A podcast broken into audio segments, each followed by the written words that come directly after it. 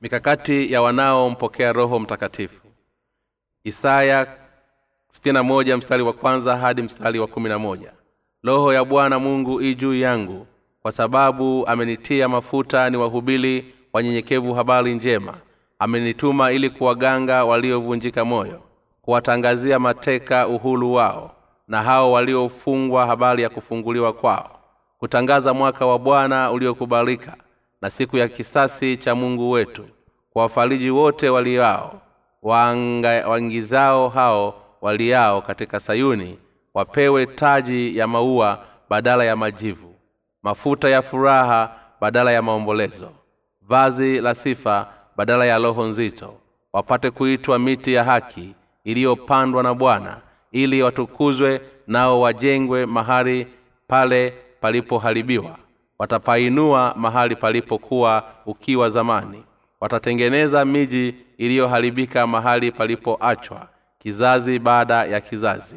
Na wageni watasimama na kulisha makundi yenu na watu wa kabila nyingine watakuwa wakulima wenu na watunzaji wa mizabibu yenu.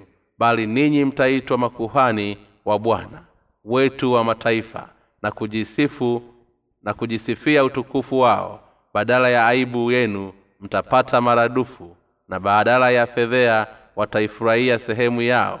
Basi katika nchi yao wataamiliki maradufu. Furaha yao itakuwa ya milele maana mimi bwana naipenda hukumu ya haki nachukia wivu na uovu. Nami nitawalipa malipo katika kweli nitaangana nao agano la milele na kizazi chao kitajulikana katika mataifa na uzao wao katika kabila za watu wote wanao watafakari ya kuwa wao ni kizazi kilichobarikiwa na bwana. Nitafurahi sana katika bwana nafsi yangu itashangilia katika mungu wangu maana amenivika mavazi ya uokovu umenivika vazi la haki kama bwana harusi ajipambavyo kwa kilemba cha maua na kama bibi harusi ajipambavyo kwa vyombo vya dhahabu maana kama nchi itoayo machipuko yake na kama bustani ioteshayo vitu vilivyopandwa ndani yake ndivyo kwangu mungu atakavyokuwa otesha haki na sifa mbele ya mataifa yao yote. Upi ni mkakati wa waliompokea roho mtakatifu? Ni kuihubiri injili ya maji na roho kwa watu wote ulimwenguni mtu aliyekwisha mpokea roho mtakatifu yampasa kufanya nini? Imempasa kuihubiri injili ya maji na roho kwa watu wote. Mungu ameweka dhamana ya injili njema ya kuzaliwa upya mara ya pili kwa maji na kwa roho mikononi mwa wale wote waliokwisha kuupokea uwepo wa roho mtakatifu wale wote waliokwisha kupokea msamaha wa dhambi zao mbele za mungu hupokea roho mtakatifu. Sasa basi kwa nini unadhani mungu ametunuku karama ya roho mtakatifu kwao? Kwa kuwapa uhakika wa mwisho ya kwamba alikwisha kuwafanya kuwa wana kwake.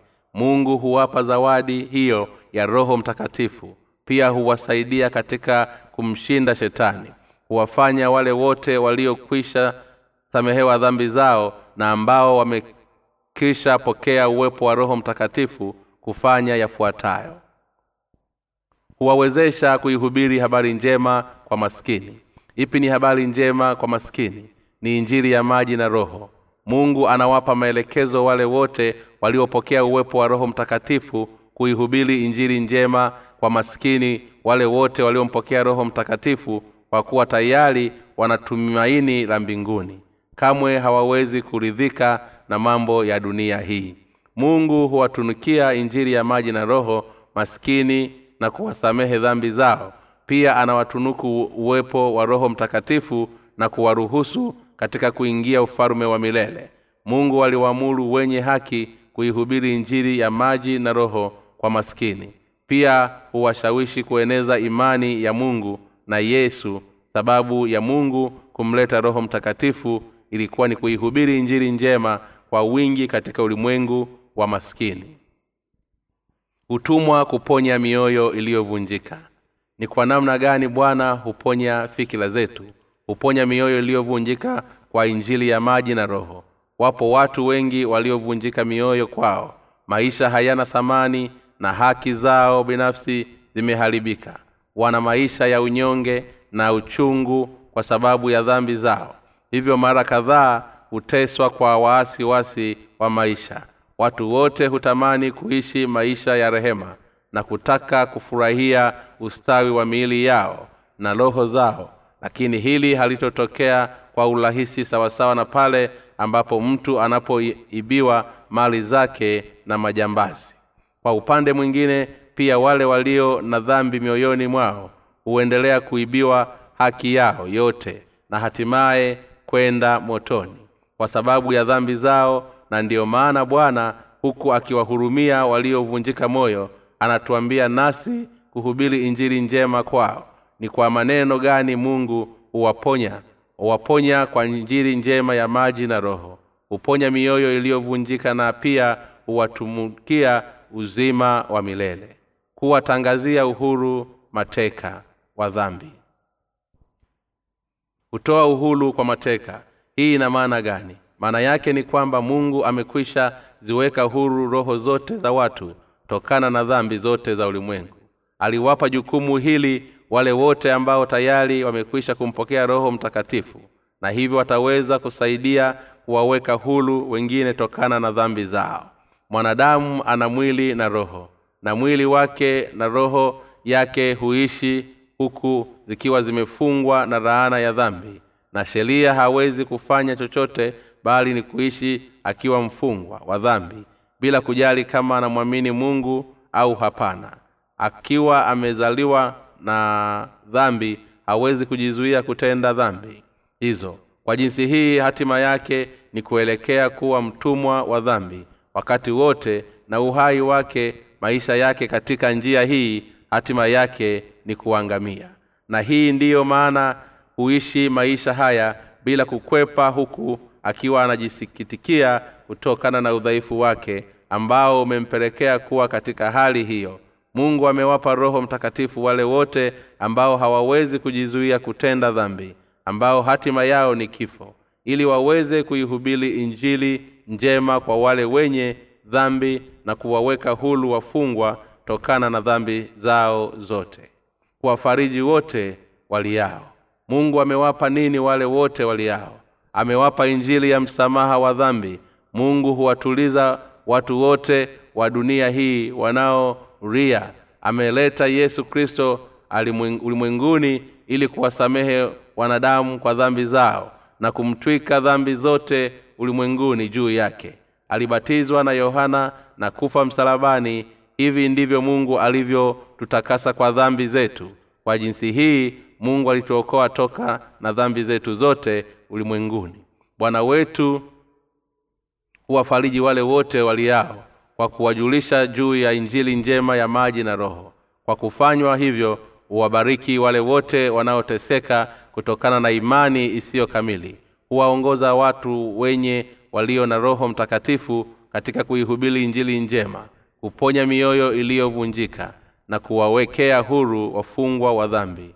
Dhumuni la kuwepo kwetu hapa duniani ni kuweza kusamehewa na bwana. Na ndipo tuihubiri injili njema kwa wale waliofungwa na dhambi na kuihitaji faraja ya kuwa kwa huru na dhambi. Mungu anatuambia ya kwamba ingawa maisha yetu ni mafupi bado ni ya thamani kwa mungu kutayarisha msamaha wa dhambi na baraka ya ajabu kwa wanadamu ni ushahidi tosha na ukweli huu bwana wetu pia amewatunukia taji la utukufu wale wote wenye kuhuzuni walio, walio maana yake ni kwamba wenye dhambi wamesamehewa dhambi zao kwa shukulani ya ubatizo wa yesu na kwa njia hiyo wataweza kuingia ufalume wa mbinguni.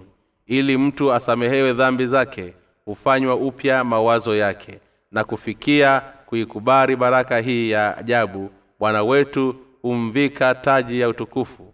Ameweka wenye dhambi injili ya maji na roho na kuwafanya wale waiaminio injili hiyo kuwa wana wa kweli. Wale waiaminio injili hii njema hufanywa wajisikie wenye furaha badala ya huzuni. Kama ilivyo watu wote wanaozaliwa na kufa wakiwa na kilio hufurahi kwao ni ya kipindi maalum hivyo fikira zao mara zote zimejaa huzuni. Hata hivyo mungu hukutana nao na kuwawezesha kuzaliwa upya mara tumaini na furaha. Kwa upande mwingine wale waliozaliwa upya mara ya pili kwa kuamini injili njema huishi maisha mapya na kuwa na mkakati mpya kwa nyongeza. Wana uwezo wa kufanya kile mungu anachokihitaji ambacho ni kuihubiri injili ya maji na roho kwa wenye zambi wote ulimwenguni wakiondoshea mbali huzuni zilizomo katika mioyo ya watu na kubadili yake kuwawezesha kufariji katika aina zote za furaha na fanaka. Wale wote waliokwisha samehewa dhambi zao humruhushia mungu utukufu huwaelezea wenye haki kuihubiri injili njema huwaambia kuhubiri kwamba yeye ni nani ni injiri gani iliyotupa na jinsi utukufu wa ufalume wa mbinguni ulivyowatayarishwa kwa ajili yetu? Tunaweza kuuona utukufu wa mungu katika wale wote waliokwisha samehewa dhambi wale walio na huzuni katika maisha yao kabla ya kujazwa roho mtakatifu.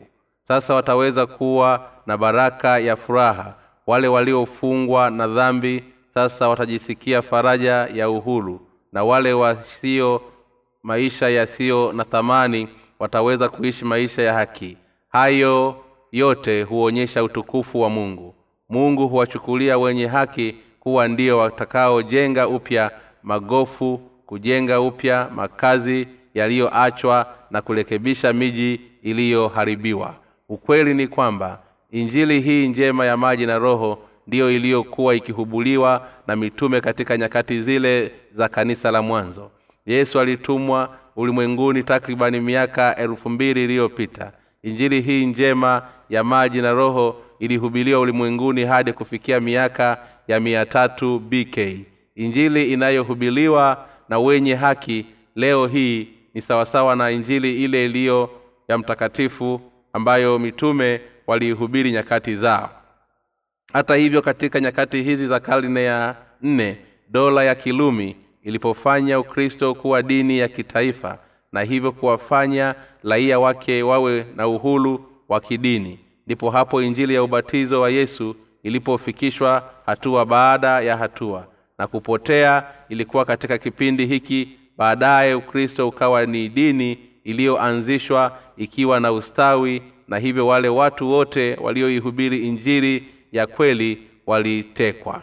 Kwa nini imani ya wale walioimani na kuhubiri ukristo wa kweli katika injili ya kweli ilibadilika baada ya ukristo kuwa dini ya kitaifa katika utawala wa kilumi wakristo wakawa hulu kutoka na aina zozote za maonyo na mpaka na hivyo kuweza kufurahia nafasi za fursa sawasawa na wakazi wengine. Katika utawala wa kilumi wakristo walipata kibali hiki cha kuona katika koo za watawala wa kilumi na pili waliweza kuingia katika huduma za kiserikali kwa sababu wana nafasi hizi imani zao zilipungua toka imani ya, kuf, ya ufufuko hata kufikia kuwa udini mtupu.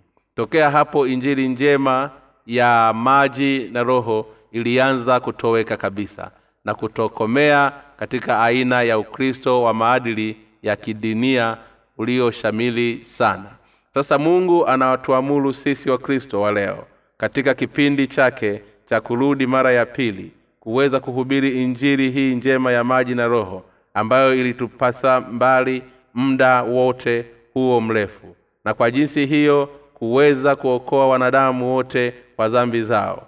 Mungu ameileta upya tena injili hii njema ya maji na roho ambayo ilihubiliwa nyakati za mitume injili ya nyakati za mitume ilikuwa ni injili njema ya ubatizo wa yesu na damu yake msalabani. Anatuita sisi ili tuijenge upya magofu na miji. Anatufanya tuelewe ma kuamini injiri hii njema ya maji na roho. Hivyo kutufanya kuwa wakulima katika shamba la mizabibu. Mungu ametupatia jukumu sawasawa katika alilowapa mitume wa kwanza amekufanya wewe na mimi kuhubiri injili halisi ya maji na roho. Roho wa bwana yu juu yangu kwa sababu bwana amenitia mafuta. Ni wahubiri wanyenyekevu habari njema. Mungu amewafanya wale waliokwisha kumpokea roho mtakatifu kuhubiri injili na kutupa roho mtakatifu. Mungu amewatia vicha kashika shada la maua akiondoa huzuni zote za kutuvika vazi la shangwe kwa kutupa fanaka juu yetu wale walio na roho mtakatifu moyoni mwao hupanda mbegu za injili njema kwa wengine ili waweze kumpokea na ndipo pia wao wataweza kukubali injili iliyoletwa na bwana huku wakimsamehewa na kuheshimiwa na hupokea roho mtakatifu. Tumekuwa watendakazi wa mungu mimi na wewe. Tumebarikiwa na utukufu wa ufalume wa mbinguni hata hivyo mungu amewafanya wale wasio na roho mtakatifu kuwa vipofu ili wasije kuona na kuelewa injili njema. Hawa hawachoweza ni kuwafanya wengine kumwamini yesu kwa jina la kwa jina tu lakini kamwe hawataweza kumwongoza kumpokea roho mtakatifu. Bwana amekwisha fanya mambo yafuatayo kwa kupitia wale walio na roho mtakatifu amewafanya wahubiri habari njema kwa maskini na hivyo kuwaponya waliovunjika moyo kwa injili ya maji na roho. Pia amewatangazia mwaka wa dhambi uhuru wa kweli katika uokovu na kuwafariji wale wote wenye huzuni kwa injili njema ya maji na roho. Ameweka huru wale waliofungwa kwa dhambi kwa sababu ya udhaifu wao huku amewatangazia furaha na tumaini lishukalo mbinguni kwa kuwafuata haya yote mtakatifu aliyeweka makazi ndani yetu hutufanya kuhubiri habari njema ya maji na roho kwa watu wote. Yesu kristo aliwaeleza wale wote waliokwisha samehewa dhambi zao na kumpokea roho mtakatifu ndani yao kwamba watumike katika kuwaokoa wenye dhambi. Toka na dhambi zao mungu huwapa mamlaka wale wote walio na uwepo wa roho mtakatifu kuwa wasimamizi wa mipango atakayotuletea huwafanya wenye haki kutenda kazi yake. Sisi ni watendakazi wake tulioteuliwa tukiwa waangalizi katika shamba lake la mizabibu. Kanisa la mungu sisi ni watumwa kwake mungu. Ametupatia baraka hii ya ajabu. Tunagundua udhaifu wetu pale tunapoangalia miili yetu lakini kwa kuwa mungu hutenda kazi nasi basi tunatumaini yeye na hata kuendelea kuwa matumishi wake. Kwa amani tunamtumaini kuwa mungu atatenda mambo makuu kwa, kwa kupitia sisi na kusambaza utawala wake kwetu. Mungu amemwinua na kujenga upya ngome ya injili katika miji iliyo na magofu. Alituahidi ya kwamba amejenga upya mabaki ya kurudishia miji iliyobomolewa. Nami kwa dhani napotokea uamsho wa injili kwa mara nyingine tena duniani pote. Kwa hii hata hivyo si kwa mapenzi yangu naamini hivyo kwa sababu ni lazima inatokea.